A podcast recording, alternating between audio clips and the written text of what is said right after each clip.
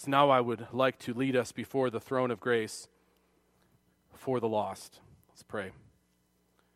Heavenly Father, while less profoundly, no doubt, as we finish studying this passage, I would like to lead us in undertaking to approach you, O Lord, knowing that we are dust and ashes. We come to you by way of your covenant of grace, fulfilled through Christ's blood on our behalf. We come as your sons and daughters through the adoption granted to us through Christ. Like Abraham, we come as your friends through Jesus' blood. We draw near to you now in order to make an appeal on behalf of the lost, who at this point, if Christ should return, if you would send some calamity, or they would die of natural causes, they would be separated from you and your love for eternity, and this terrifies us for them. We confess that you would be justified in your judgment of the ungodly. We could offer no argument against your justice. We would not complain against your fairness. You are God, and we are but dust. But nevertheless, like Abraham, we appeal to your mercy and your grace, O Lord. Please extend your patience with those who stand in rebellion against you this moment. They have been blinded by the devil. They have no clear view of you. Their minds have been warped by the spirit of the age, and they are full of themselves and their supposed wisdom. Behold, somewhat like Abraham, we have now undertaken in this petition before you to speak to you, O Lord. As Abraham said to you, so I repeat, O let not the Lord be angry, and we will speak. We have loved ones who do not know Christ. They are living in spiritual blindness and corruption. We have friends and family members who are moving through this life oblivious to the riches of Jesus in the glory of worshiping you.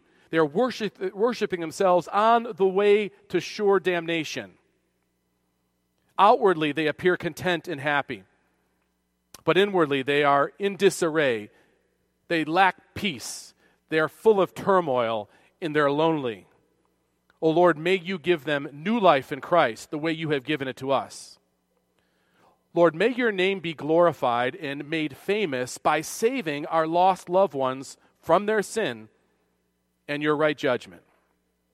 O oh Lord, many in our church have children who were raised to know and love you. They may be sitting with us, but they do not confess you as Lord. They have made an alliance with this world, and this breaks our hearts. We know where this leads. We fear for their fate.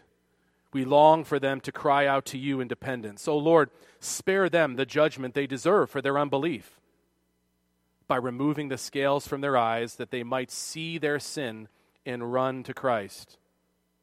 Lord, do not give them what they deserve, but rather, in your mercy, by the work of your Holy Spirit, regenerate them unto union with Jesus Christ for eternity. O Lord, we are humbled before you. You are the sovereign one. You can do whatever you want to do, and whatever you want to do is right. And we will praise you for your judgment of sinners as well as for your redemption of sinners. But you have not given us a final verdict on our lost loved ones, our friends, and our neighbors who do not, as of yet, depend on Christ. So we appeal to you with all of our hearts. Please, O Lord, save them. Bring them to yourself as you have done for us. We no more deserve salvation than anyone else on this earth. We ask you to do the same for our friends, our coworkers, our children, our family members, and loved ones, those who are lost and on the road to judgment and damnation, separation from you and your love and your mercy. Please, O Lord, with all humility, we appeal to your loving kindness through Jesus Christ to pluck them from the edge of the eternal abyss and save them. O Lord, in the spirit of Abraham, as he prayed to you for Sodom and its inhabitants, do not be angry and we will speak again, but just this once. In this time, I pray for America. We are a nation in undeniable rebellion against you. But you have placed your people here. You have established your church throughout this land in all our imperfections. O oh Lord, please send revival to your people first. Make us to be the salt and the light that Jesus said we are to be where we have been complicit in this country's slide into godlessness, rebellion, and wickedness. Forgive us, O Lord. Grant us true repentance. Lord, we live in godless days in America. Our sins are too many to list. We murder the unborn, people created in your image. We do so so that we can act out on our sexual passions and desires. We do violence to each other by how we use each other for our own godless pleasures, and then insist on freedom to kill the offspring of these unions so that we can maintain our liberty to keep doing more of the same wicked things. God, have patience with us.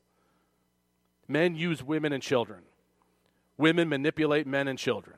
Children act out in unruly rebellion. Our national sins are many, O Lord, but your gracious loving kindness is so great. Please, O Lord, for the sake of the people whom you love, your church in this country, give us effectiveness in evangelism so that through our witness of Christ, the lost in this country would be found by the proclamation of your gospel and the godly devotion of your church. Draw our countrymen, our countrywomen, to our Savior so that He would become their Savior and Lord too. Humble your church and give us your Spirit so that we might pray to you and that you might bring salvation and healing to our sick country that is spiraling downward. Only you can stop this free fall of country and culture. Lord, we live in days of rebellion, and you would be justified in bringing swift judgment upon America. O Lord, with humility and knowledge of our participation at some level of our country's idolatry and worship of self, we ask for you to spare us from the oppression of other nations. Though we deserve discipline, please have mercy upon us and our children and our grandchildren. Please stay your hand against any number of the judgments that you would be right to send upon us. Please, O Lord, grant your church a voice that is heeded as, and an impact that brings widespread repentance and faith to these United States. Stop us from our feverish pursuit of self and stuff. Stop us from our destructive gluttony and infatuation with mind altering substances. Stop us from our sensual anarchy. Clear up the mass confusion of the age with regard to your created order for men, for women, for children, for marriage, for sexuality, for human life. Grant us compassion for the downcast and the poor healing for the sick, provision for the hungry, guidance for those who lack understanding, wisdom for the foolish, self control for those who lack it and are enslaved, kindness for those who are mean and angry. Lord, if you rain sulfur and brimstone upon America, not a one of us could say that you would be unjustified in doing so. Maybe you should.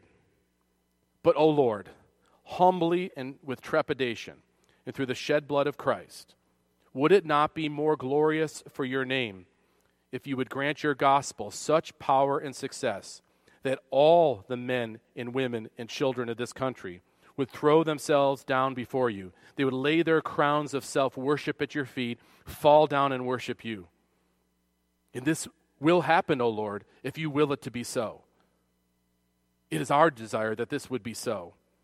Yes, you would be right to cast all of us to hell, but you have not done that. You have saved a people for yourself. You have scattered us among our countrymen. Now, O Lord, if it would please you, if you would be so merciful, use the people who you have saved for yourself. Indeed, use us to boldly declare the forgiveness of sins for all who turn to Christ and believe.